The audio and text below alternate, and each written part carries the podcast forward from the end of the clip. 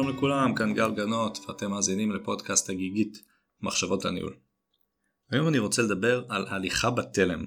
הליכה בתלם משמעותה צייתנות, קונפורמיסטיות, לעשות מה שכולם עושים. והאמת שהמאזינים הוותיקים יכולים לומר שכבר עשיתי פרק על זה. יש פרק די בהתחלה של הפודקאסט שמדבר על חשיבה מחוץ לקופסה.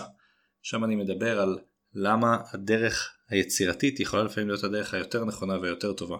ומהי החשיבות של חדשנות. אז אני רוצה גם פעם לדבר על חשיבה ייחודית, אבל בשונה מהפרק הקודם בו דיברתי על למה לחשוב שונה מכולם זה דבר שלפעמים יכול להיות טוב, פה אני רוצה לדבר על למה לחשוב שונה מהדרך שבה אני חושב בדרך כלל, זה יכול להיות טוב. ואני אנסה להסביר את זה על ידי סיפור משעשע שקרה לי לפני כמה שנים, שגרם לי להבין את הנקודה הזו. מה שקרה זה שאני ליוויתי את אחד מהמנהלים הבכירים בעת שהוא הלך במסדרון ונכנס לחדר שלו. וכשאנחנו נכנסים למשרד שלו, יש את הדלת שצריך לחצות. לפני כל דלת היה קורא כרטיסים, שהמנהל היה צריך להעביר את הכרטיס שלו בקורא הכרטיסים, היה איזה צפצוף כזה של הסכמה, ואז הדלת הייתה נפתחת. המנגנון היה נפתח והדלת הייתה נפתחת, ואז הבן אדם היה יכול ללחוץ על הידית, לדחוף ולהיכנס לחדר. עד לכאן הכל סטנדרטי. גם באותו יום, כשבעודי צועד עם המנהל, הגענו לדלת, והוא הוציא את הכרטיס שלו, העביר אותו בקורא הכרטיסים, היה צפצוף, ואז הוא נכנס מבעד לדלת, כלומר מבעד למשקוף.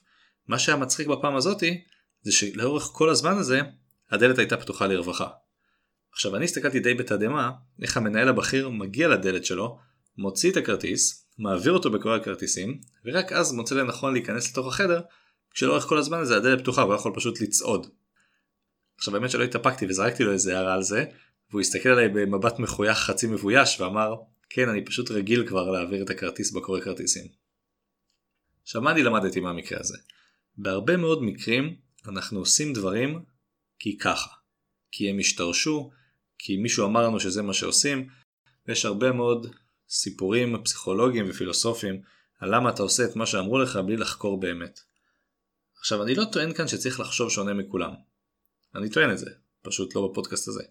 אני טוען כאן שאנחנו צריכים שיהיה לנו את המנגנון לנסות לבחון את עצמנו. האם הדברים שאנחנו עושים הם עדיין רלוונטיים והם עדיין ראויים כי עבר קצת זמן, או כי משהו בסיטואציה השתנה. וזה שאני המון פעמים עושה פעולה לא אומר שאני צריך להמשיך ולעשות אותה. ואני חושב שהמקרה המשעשע זה שאני כל פעם זוכר שהמנהל הבכיר מנסה לפתוח דלת שכבר פתוחה, בעיניי מזכיר לי את האבסורד הזה שאנחנו יכולים ממש לחשוב שאנחנו עושים משהו רלוונטי, שזה בכלל לא רלוונטי אם מישהו מתבונן על זה מהצד. אני חושב שצריך לקחת את זה כאיזושהי הזדמנות ולשאול את עצמנו האם אנחנו יכולים לשנות דברים שאנחנו עושים כדי אולי לגוון ולגלות דברים חדשים. למשל, אולי הדרך שבה אני מגיע מהכניסה לבניין ועד שאני מתיישב על הכיסא שלי צריכה להשתנות. אולי אני יכול לעבור במקומות אחרים ולפגוש אנשים אחרים שלא ראיתי הרבה זמן. אולי למשל אני צריך לדבר עם אנשים אחרים שאני בדרך כלל לא מדבר איתם. אולי מה שאני אומר צריך להשתנות. במקום לבוא כל בוקר ולהגיד את אותם סט של מילים, בוקר טוב, מה שלומך, איך היה אתמול, אולי כדי שאני אגיד איזה משהו אחר ואני אשאל דברים אחרים.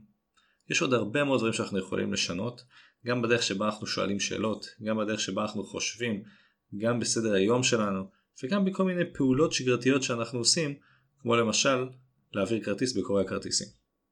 עכשיו אחת הדרכים שאני חושב שאפשר להשתפר בזה, זה פשוט להסתכל על אנשים אחרים, לראות איך הם עובדים, לראות מה הם עושים, לא להאמין שמה שאנחנו עושים זה הדבר הכי נכון. אני חושב שאנחנו צריכים להיות בתפיסת עולם שתמיד אנחנו יכולים להשתנות וראוי שנחשוב על האם אנחנו צריכים כרגע לעשות משהו אחרת.